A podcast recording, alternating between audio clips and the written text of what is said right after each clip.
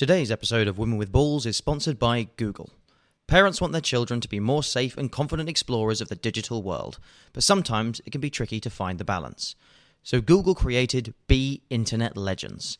It's a free learning program that teaches children online safety skills through fun, PSHE accredited resources for teachers, and a fun online game for families too. In partnership with Parent Zone, Be Internet Legends has reached over 70% of UK primary schools with its free toolkits and school assemblies.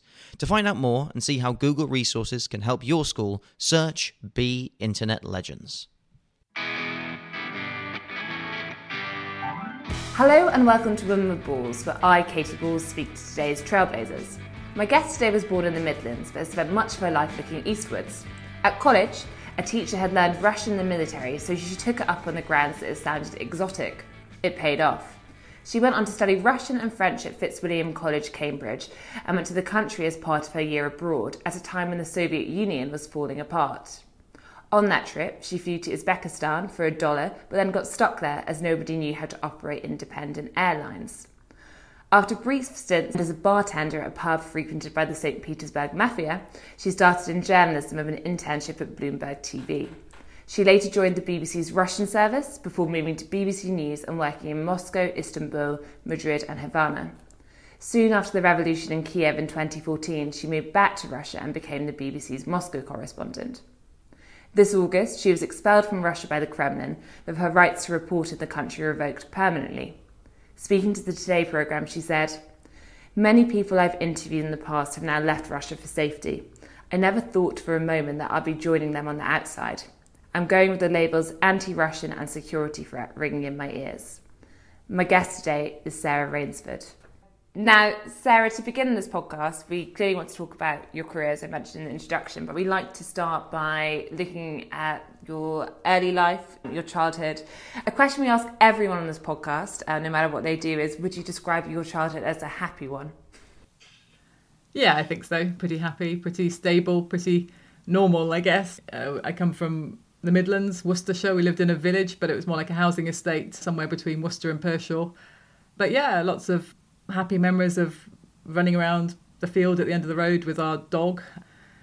Lots of holidays in France. We used to go camping in France a lot in the summers, um, which I guess is where my interest, I suppose, in French and in travel as well began. So, um, yeah. And as for your interest in Russian, I mentioned it briefly in the introduction, but you almost, it seems to me from reading things, you came to Russian a little bit by chance through a teacher. Yeah, definitely. I mean, I was really into languages. I, I liked languages a lot. I liked kind of, I suppose, adopting a new character or persona when you speak a different language. So it was it was always fun and and something I enjoyed. And then when I was at sixth form college in Worcester, it just so happened that there was a teacher there who offered Russian, uh, a man called Mr. Criddle, and he had studied Russian in the military, as far as I remember. I don't think I asked too many questions in those days. But he offered it as an A level, and it seemed just different. I mean, I kind of, I think I liked to be different, and and studying Russian sounded unusual, a little bit exotic. I didn't really know much about Russia at the time, and he had this really kind of quite methodical way of teaching Russian. So for the first year, we couldn't even string a sentence together. But he'd hold up these flashcards that he'd made himself at the front of the room, and we'd conjugate verbs and and and nouns and and this ridiculously complicated Russian language. We we were taught it in a very militaristic, really kind of way. But it worked in the end. Eventually, after a couple of years, we did the A level, and I went on to study Russian at university and to travel around Russia. And you know, it obviously has been something that has stayed with me my, my entire life. So whilst it was a fairly dull way to learn the language, I have a huge amount to thank Mr. Criddle for. And did you know much about Russia at the time? What I find really interesting about your career is obviously you've been covering a big period of change since you first started learning Russian. Was it something on your radar for your family or anything like that? No, no, not at all. And in fact, it was it was just that kind of chance uh, experience at sixth form when as part of this learning of, of Russian, a, a, Russian girl came to stay in Worcester as well. And this was part of an exchange. So eventually I would go and spend six months in Moscow. But Natasha came to Worcester and she lived with families in Worcester for a month. And she, she rotated between four families, but in the end she came back to me for a second week because we, we really hit it off basically. And, and I just remember this kind of, uh, I'm going to say exotic again, although it's, a, it's a, an odd word, but this exotic creature from then the Soviet Union who, who landed in the middle of winter at Worcester Shrub Hill Station in this bright red woolen overcoat. It was like a kind of cape, really. And uh, she sort of had these big boots and this this bright red cape, and, and she she came to our little kind of you know brick house on a housing estate, and uh, and she lived with us for a week, and and she was just so different. And, and she began to teach me Russian. I mean, I was learning it obviously already, but she began to try to talk to me in Russian, which I was rubbish at in those days. And then eventually I would go back and try to experience her life in Moscow. And I spent six months there living in a hostel, a student hostel. But she became a very kind of key figure in my whole relationship with Russia and, and someone who I've been really close to ever since then. But, you know, her life in Moscow was so far apart from, from my life in, in Drakes Broughton that it was, it was, I think that's why I kind of got my, my claws into Russia in the first place, why I kind of got hooked on the whole idea of Russia. So she's got a lot, of, a lot to answer for. So, with your year abroad, was that before you went to university, or was that when you were at university that you went over? Yeah, it was six months before I went to university. I did six months on and off in France in various places working, and then six months from January to June in 1992 in Moscow. And that was literally two weeks after the collapse of the Soviet Union. So, it was a a crazy place. I mean, it was a place where the shops were empty. So we were a bunch of students. I think there were six of us there, and you know, there was nothing in the shops. There were queues for nothing, as far as we could tell. There was no loo paper. You know, we had to buy books if there were any books to use in the toilet, or if we were in a hotel, we'd sort of nip into the posh hotels and, and steal the loo roll and take it back to our to our hostels. Sort of march past speaking loudly in English so they'd think we were guests, which clearly we didn't look like and then it was you know this kind of crazy massive country that we could we could travel around because you mentioned in the introduction you know we flew to Uzbekistan for a dollar but then we just couldn't get back because uh, nobody could figure out how to operate an independent airline.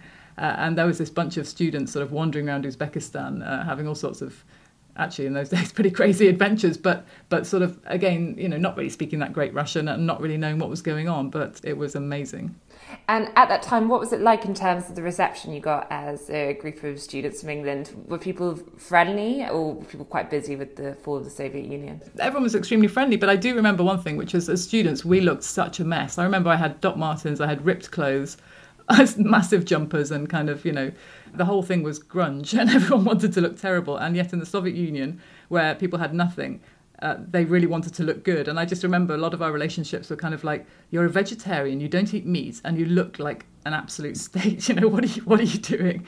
And these people who had nothing uh, were sort of looking at us supposedly privileged Westerners and thinking, you know, something is weird in, in capitalism if this is what happens.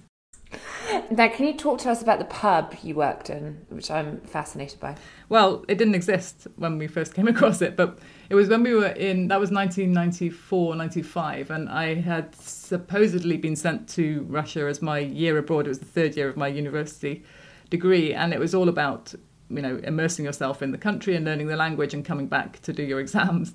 And most universities sent their students on these very structured courses. They all went to fairly sort of dull provincial towns in Russia and, and spent the whole time going to college. But Cambridge was really kind of free and easy, and I told them I was going to go and just sort of. Oh uh, no, actually, I think I did register for a course. It was at this, yeah, the Shipbuilding Institute in St Petersburg. I think I went once, but basically we stumbled across this bar which was right next to the Mariinsky Theatre in the centre of St Petersburg, and um, there were some Irish people there who kind of were struggling a little bit, and we managed to I guess, persuade them that they needed some translators and some assistants. And we helped them build the bar, I like to think, although I think it was a bit less dramatic than that.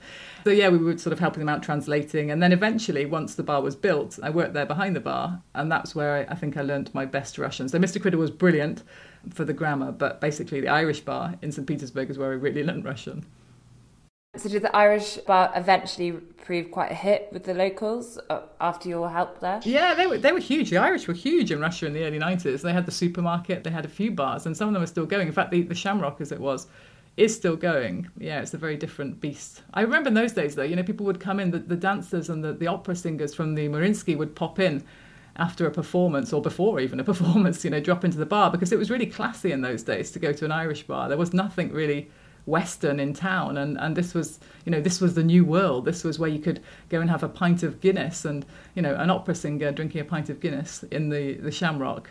Those were the 1990s and then of course there was the darker side of life because mid 1990s st petersburg was basically a kind of mafia city. And i do remember there were people who would come in and they'd, they'd have to check their guns in at the entrance, or they'd bring them through. And some, I, I, do remember at one point there was a pistol on the table in the back room of the bar, and you know all sorts of strange deals were done in the back. And yeah, I let the I let the Russian girls that served those people in the back room. But yeah, goodness knows what was going on in those days.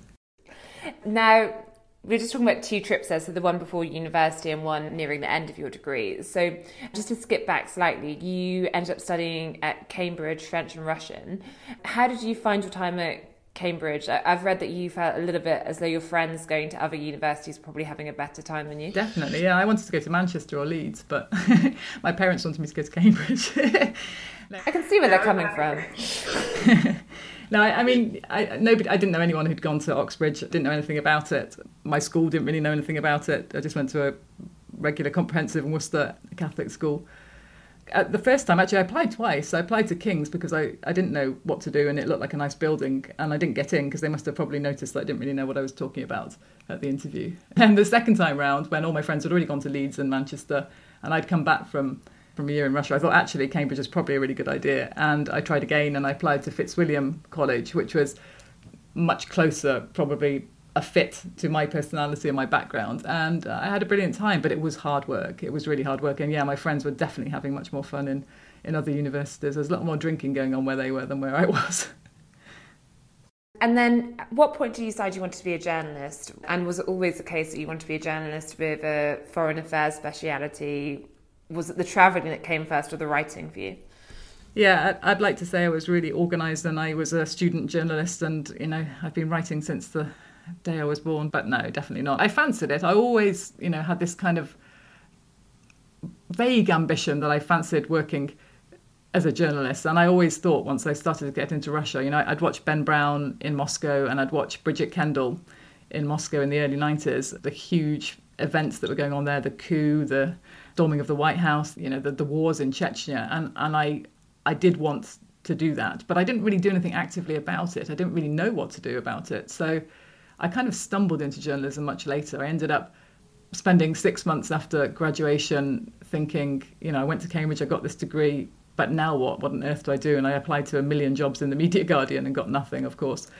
And then eventually I got this job at Bloomberg. I got a foot in the door at Bloomberg, which in those days was launching a TV channel. And I was an intern there. They paid the interns in those days a reasonable salary and lots of free food. Yeah, I started sort of photocopying and, and doing admin and eventually pushed my way towards becoming a producer. And then I left Bloomberg for the BBC and everything was kind of uh, fairly rapid after that. And you moved to Moscow in August 2000? Yes. How did that come about, and what were your initial reactions? Again, I think I was lucky really because there was somebody who, uh, an editor at the BBC, who saw something in me and decided to give me a chance because really on paper I should never have got the job in, in Moscow. I mean, I'd been working for a couple of years at the Russian service in London and cutting tape with a razor blade and, you know, splicing tapes together and, and commissioning Russian language service correspondents to, to do reports for, for programs in Russian, but I knew nothing about news gathering. I, you know, I, I didn't really know about the big world of the big BBC, as they used to call it. So somebody gave me a break, and I landed in, in Moscow uh, two days after the Kursk submarine had sunk. So that was August 2000.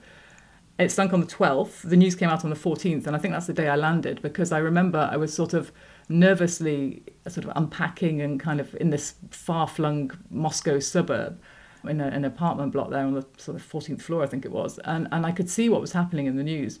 But I was a bit scared to go in the office. I didn't really know what I'd do when I got there because I had zero skills apart from speaking Russian and a couple of years cutting tape with a razor blade. And so I remember someone calling me, the bureau chief calling me and sort of saying, Sarah, are you actually going to come in the office today? And I was kind of like, uh, okay. And then, then it was a massive baptism of fire. You know, the Kursk was down. You know, that it was a huge story. We ended up up in Murmansk, uh, Murmansk in the Arctic, covering you know that that awful tale of 118 submariners under the Barents Sea, uh, and the massive cover-up and the the kind of awful rescue operation and then eventually it became a salvage operation for the submarine so i started with a massive story and you know there've been a lot of them ever since and i suppose just for, for listeners you've uh, been covering Russia for decades, and we're going to get to the present day. But at that point, talk us through it. It's the beginning of Putin's time. What is the atmosphere? What is the political mood in Russia? Yeah, it was. My kind of journalistic career with Russia has been very much linked to Putin's time in power. So he had been prime minister, and on the 31st of December, Yeltsin, Boris Yeltsin, had essentially shocked the world, standing down, and Vladimir Putin became his successor. So I arrived eight months later. That was Putin's Russia, and it was a very different place in those days. It was much more open to the West. You know, there were problems, there were uh, hiccups, there were kind of bumps along the road. But for a Western journalist operating, we used to cooperate and collaborate, for example, with Russian media. I mean, I remember in 2001, after the you know the Twin Towers attack, a couple of days later, we were traveling into northern Afghanistan via Tajikistan and a Russian military base down there with a Russian state TV crew you know, we provided the satellite dish and they provided the contacts at the Russian military base that got us into Afghanistan. So, you know, those were the days when we all worked together. We were all one big journalistic family. These days, of course, you know, Russian state TV is entirely controlled. And that collaboration is a, is a thing of the very far distant past. And we've seen big changes in the media environment in Russia, but also in terms of the attitude towards us as the BBC and us as Western journalists there. So, the hostility now from the Russian government is pretty intense. You know, they, they call you partners. They call government, for example, they, they talk to the British government as, as partners. They talk about the BBC as, uh, as them having a good relationship with the BBC. But the reality is that it's very difficult at the moment to operate there and getting harder all the time. Now, I know you spent some time in and out of Russia during your stint there, but I just wondered when you're talking about the increased hostility, how it's become a less welcoming place, are there any points where in your career where you started to notice that more profoundly, you know, before we get to the expulsion? Were there any kind of points where, oh, things are changing quite heavily? Yeah, to 2014, around the time that, or after Russia annexed Crimea from Ukraine, that was when things changed really noticeably. So there was this big split in Russia, so that Russia was sort of split into to those who supported the annexation and those who didn't, so patriots and, and traitors essentially. There was a lot of that language used. And the relationship and the attitude towards the West changed very dramatically. And so the BBC, for example, is seen in Russia as a very prominent sort of symbol of the West, if you like, and certainly a symbol of Britain. And yeah, we would find it much more difficult to operate, certainly operating in Ukraine and in eastern Ukraine, where the war was going on then, we would find ourselves surrounded by people. We would find ourselves heckled. We would find, find ourselves sort of chased by people and, and sort of get verbal abuse because it felt like Russia at that point was essentially going to war with the West. So that was the beginning, I think, of the, the most recent and most steepest decline in the relationship. And it's when I began to feel it personally as well for the first time that, you know, whilst up till then, I'd, I'd sort of travel in the provinces of Russia with my microphone, and, and people would ask, you know, who are you working with? And I'd say BBC, and they'd say, oh, wow, I, I learned English, you know, from the BBC's Learning English programs. And they'd talk about, the older people would talk about listening to the BBC News during the August coup when some KGB hardliners tried to oust Gorbachev. So, you know, there were very positive associations with the West and with the BBC in particular, but it came a time when I, I wouldn't say who I represented. I would never say BBC, and I'd just say, oh, you know, British media, or, or even not that. So yeah, I began to feel it, and things had changed, uh, and they, you know, they're, they're still still pretty pretty ropey. And just on the BBC, I wondered. Is there a lack of understanding from the Russian perspective of a state broadcaster, which is meant to be impartial, as opposed to an independent organisation, or, or is that not so much an issue? Yeah, no, completely. There is no concept of a national broadcaster that is not a state broadcaster, definitely. But also, there's no real concept of what free, independent, objective media is, just more broadly. So, you know, forget broadcasting, you know, in any sense. Anyone who these days is not toeing the Kremlin line is not seen as independent, they're seen as openly hostile. So it, it's, you know, there's, there's no history of a free press. There was around about the time the Yeltsin years, there was a very actively pro Yeltsin press, for example. You know, the, the, oligarchs, the big business people were very heavily involved with the media, but there was a lot of black PR, for example, lots of very active campaigning against certain people. But there was never really this kind of idea of objective journalism at all.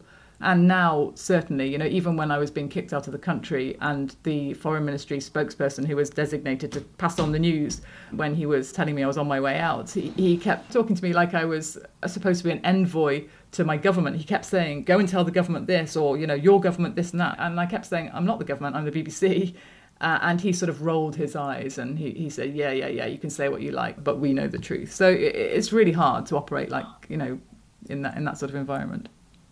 That's interesting. So you can often be perceived as an arm of the British state just for doing your job as a journalist. Yes, certainly, yeah. And that's why, you know, I think when it came to me being kicked out, you know, partly it's journalism, partly it's just the relationship with Britain and Russia. So they were looking for a, a sort of prominent symbol of Britain, if you like, and, and they went for a journalist.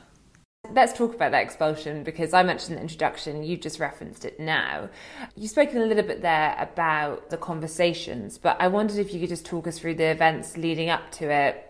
Did it come as a surprise? When did you first get wind of the fact that you were effectively going to be stopped from doing a job you've done for decades?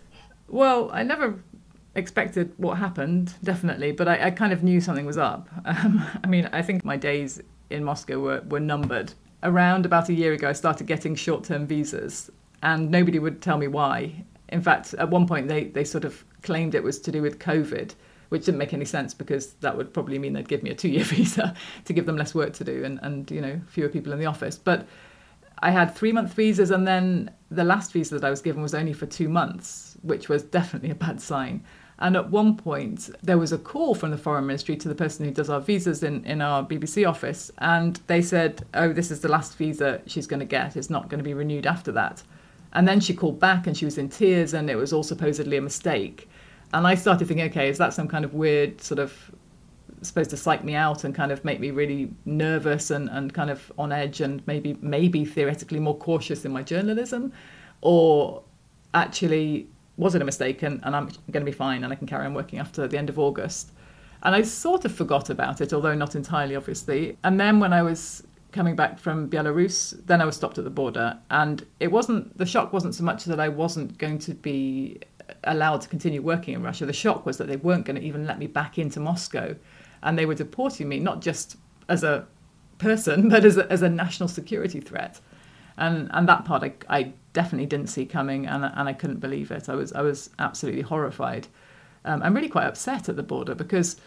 Well, apart from the fact I'd slept for an hour the night before because I'd been editing the 10 o'clock news and we'd, we just questioned Alexander Lukashenko about torturing his opponents. Um, so that was quite a tough assignment. So it was, you know, I didn't come into being deported in the best frame of mind but yeah, it was it was just such a massive blow to think that after all these years, I was being labelled some kind of enemy, and I wasn't going to be even allowed into into Moscow to pack up my bags, to collect my husband, to pick up the dog, to say goodbye to all my friends, to do all the stories I wanted to do. You know, so many things that were going through my my head at the moment when this this man was just standing in front of me with a piece of paper and saying, he kept saying Sarah Elizabeth, which is not something I'm often referred to as you know, you are you're not entering Russia, you're banned for life. This is an order of the FSB. You know, you're off, you're being deported. Now, I'm not sure if listeners will be able to hear it, but there has been a dog in the background, and I hope that's a sign that your dog did make it over from Moscow. She um, did, she did at the time you're told this, what goes through your mind? Do you worry about your husband who's who's still in Russia, your you know your friends in the sense that they could be intimidated, or or do you think it's very specifically to do with you? No, I, I did worry. I did worry not just about my husband. I also worried about the dog. Weirdly, I, I did because at that point it was such a shock and, and things had taken such a sort of dark turn that I, I didn't actually know what might happen next. And I mean, now sitting back in the UK and sort of thinking through it, maybe my worst fears were just too dark. But by the same token, I've spent a lot of time in Russia reporting on some pretty dark things. And so even though now rationally I could shrug some of it off and say I was just in a kind of nervy state of, of mind, on the other hand, you know, as I say, Russia does some pretty dark things. And so I was worried. I was worried for what might happen to my husband, what might happen to my dog if I left her there because we were having trouble getting her out with us. And I was worried about what it meant for me because eventually they did let me back into Moscow and I spent three weeks there sort of gathering up my stuff. But it was horrible. I was scared. And it sounds a bit bonkers now, but I, I was scared. And why do you think you were we've spoken about how it was political, but I just wondered, you know, there are journalists still in Russia. I think you have a BBC colleague who's still there. Do you think there's any specific stories you've done, any of the way you've operated? You mentioned, obviously, you questioned Lukashenko on sanctions in Belarus. Is there anything that you think made you more of a target? No, I mean, straight away after when the news came out, publicly everyone was linking it to the Lukashenko exchange because I'd asked him about torture. I'd specifically said, you know, people have been tortured here, peaceful protesters have been tortured and arrested in their hundreds. And, you know, I questioned his legitimacy then to be president. And his entire gang of, of loyal uh, acolytes turned on me, and I got harangued and blamed for everything from the war in Iraq to goodness knows what else. it was it was all my fault. So so publicly, certainly, and on social media, lots and lots of people were saying, "Wow, you know, two days later, she's been kicked out of Russia. That's not a chance thing, you know, and there was lots of stuff saying, oh, you're so brave, you're so brave. And I was thinking, hold on a minute, this is a bit bonkers. First of all, it happened a few hours later. And secondly, I was just asking him a question, you know. But I think perhaps what it is, is being targeted for the kind of work that we all do. I don't think this is necessarily me as a specific, you know, kind of journalist or, you know, for any specific stories I've done, although I must say that I don't think the Russian authorities particularly like the kind of stories that I do. But I think they just don't really like journalists at the moment. They don't like people who speak the language, can talk to people directly, ask them questions directly, can challenge senior officials directly. They don't really want them wandering around the country if they can avoid it. So they want to pretend that they are open to all of that, and they keep saying they're open to all of that and yet they just do completely the opposite by kicking me out. So, you know, this is happening at a specific time in Russia, a time when there is a massive clampdown on independent Russian journalists in particular. So I think that context isn't accidental. Although, you know, for, for fairness sake, I have to say the official Russian line is that I'm being kicked out because a Russian journalist in the UK was denied leave to remain a couple of years ago. There was no fuss at the time, though. Nobody ever knew his name the news agency didn't say anything at the time, and two years later, apparently, that's why I'm being targeted now. On Belarus, I wondered in terms of, I suppose, how Russia is viewed by the West, European politics. Do you think the Russia Belarus relationship has meant there is more scrutiny now than there used to be? And if so, what effect is that having? I mean, certainly, I think the protests and, and what happened in Belarus, particularly the, the crackdown against the protests, has, has made people wake up a, a lot more to, to what's happening there, definitely. But I think, you know, when it comes to Russia, there's a long list of stuff that, you know, back to Litvinenko's poisoning, but then, of course, the Salisbury poisonings, MH17 being downed, Navalny, Alexei Navalny, then being poisoned in Russia, but obviously then shipped out to, to Germany for treatment. You know, so many things that I think mean that what Russia does matters to the rest of the world. And the same goes for Belarus. I mean, in Belarus, of course, you know, Lukashenko managed to turn a plane around and bring it down to, to arrest a, a dissident. So that was a Ryanair flight, you know. So again, Belarus matters to the rest of the world. You know, these are countries that don't operate in isolation. They have, they carry out actions which have consequences for all of us, and that's why they matter. And it's why, to me, it's so galling to be cut off now from those countries and cut off from reporting those countries because it's been such a massive part of my life for so many years and I see why those countries matter. You know, I've devoted such a lot of time and effort to understanding those countries and, and reporting on them that it yeah, it, hurts not to be able to do it anymore. And there's long been hostility towards Russia, you know, lots of condemnation from figures in the West. But I think as we see Russia's influence appear in more countries spread out in a sense, it becomes harder, I think, for some people to look the other way. Yeah, I mean, Russia and Belarus have been very, very close for a long time, of course, and, and Lukashenko has flipped back between the EU and Russia in terms of who his key backers and supporters are, you know, who he looks to for, for cash, basically. But now he's leaning very, very heavily on Russia. And, and so, you know, that relationship has become much more entrenched. But I think, you know, what was interesting in Belarus, and, and I think probably this is why so many difficult things are happening in Russia right now, is that those protests, nobody saw them coming in Belarus. It was, and it has been for, for so many years, a dictatorship, basically. The freedoms there have been so limited. And so to have so many people turn against the president and to pour out onto the streets like they did and to be led by such an unusual character. You know, uh, Svetlana Tikhanovskaya, she describes herself as a housewife. You know, to have her at the forefront of these protests, I think, you know, that not only kind of shook Belarus, it, it really shook the Kremlin too. And I think, you know, that's why we've seen such a massive crackdown in Russia. And that's why everything that's happened since last August, when those protests took place in Belarus, has happened in Russia. So, yeah, it's been a, a, a, kind of roller coaster time in so many ways, and and you know I feel like I've kind of been swept up in it, but it's much much bigger. You know, there's huge stuff going on in Russia now. And go back to you, you mentioned there how painful it is to, to ultimately be pushed out of a country which you've given a lot of your life to. You haven't actually lived in the UK for a particularly long time. If you think about your career since you started this, is it strange being sent back to the UK and and what does that mean for you? Do you do you miss life in Russia? What do you miss most? I think it's weird because I don't feel like I've come back to the UK because I've not lived here for 21 years. So I don't want to be here, not for any length of time. Uh, nothing against Britain, but you know, I'm a foreign correspondent, so I want to be abroad. And, and you know, my whole life has been sort of focused on, on my education and my work life has been focused on being abroad and, and, and reporting back to the UK. So it is weird being in the UK. I do feel a little bit kind of not alien here, but certainly a kind of slightly not not quite comfortable in the UK. And I really missed the work and the life that I had in Russia and my friends, of course. But also just just this sense that there's so much more there that I wanted to do and so much more that I wanted to to report on and just, you know, if it had been a ban for a few years, then fine, but it's a ban for life. And that's, I think that's what kind of hits me the hardest. Just this idea that I, I can't go back because I have loads of ambitions still, you know, to do with Russia and Russian. Yeah, to have that taken away is, is, is bad, especially now when it, it seems more important than ever. You know, we're going to 2024 when Putin is uh, theoretically could stand again, or it could be a real crunch time in terms of Russian politics. And you know, to feel that I might be a, a distant spectator to all of that is pretty pretty rubbish.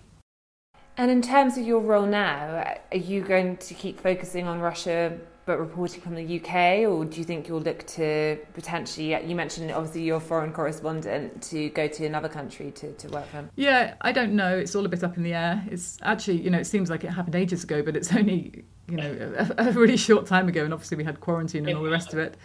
But it, it's hard because the foreign ministry official who kicked me out or who delivered the message, he very helpfully in the middle of our long conversation, said to me, Well, you know, I don't know what you're moaning about, Sarah, just go to Britain and, and report on Russia from there. You know, you can read the news on the internet and you can report it from there. And I just looked at him, I was like, Yeah, thanks. But, you know, that's what they would like. They would love everyone to be outside as far as possible from, from the actual information, the actual sources, and, and to be able to sort of slightly discredit everybody as well. So I'm kind of torn because I, I, I, felt like I wanted to just cut all my ties with Russia when I left and, and you know stop reporting the story because it would be just too hard for me to do that. But now I, I kind of am still sort of clinging to it, thinking, you know, that actually there's so much that Russia is doing outside of Russia that maybe, you know, maybe somebody needs to tell a bit more about those stories. And then just finally on that, I wondered this trend we're seeing now in Russia, but also other countries of kicking out people, pushing people out do you fear that we're heading to a place where we're just going to know a lot less about other countries um, if we do have this closed attitude? We see more. Yeah, and I think that would be really sad. So you know that's why I think, for example, however much you know Russian journalists operating in the UK may not be liked by the authorities here or by their colleagues or whatever, let them do their worst. You know, journalists are journalists. There are different kinds of journalists operating in every country. I think they should just be allowed to operate. You know, so long as they're reporting, so long as they're staying within you know the, the normal guidelines and ethics of journalism, then I just think that freedom to report is a really fundamental principle. And you know to have that taken away from me makes it feel even sharper. You know, and to see what's happening. I think more, much, much more importantly, what's happening in Russia now to independent journalists who are being closed down, forced into exile. You know, having all sorts of, of, of dreadful experiences now as the Russian government tries to close down freedom of speech. I think that just underlines how important it is. So. Does that yeah. mean does that mean more of a tolerance of things like Russia Today then? Do you think from the UK side? Well, they are tolerated, aren't they? They operate here. You know, they face fines from Ofcom the same as anyone else, but they work here. They operate as anyone else. And just the last question we ask everyone when they do this podcast what is the worst advice you've ever been given? It might be something during your time out in the field reporting abroad, or it could be something back from home when you were starting out. Oh, I thought of all sorts of earnest answers, but then I was thinking actually, the one thing that people always told me not to do in this job, given my itinerant lifestyle, was get a dog and that was really bad advice. we now have a, a, spaniel, and she's amazing. And actually, although she made life really complicated being forced out of Russia with a spaniel, it's actually the one thing that's kept me sane throughout it. So yeah, everyone get a dog. Well, actually, don't, don't. But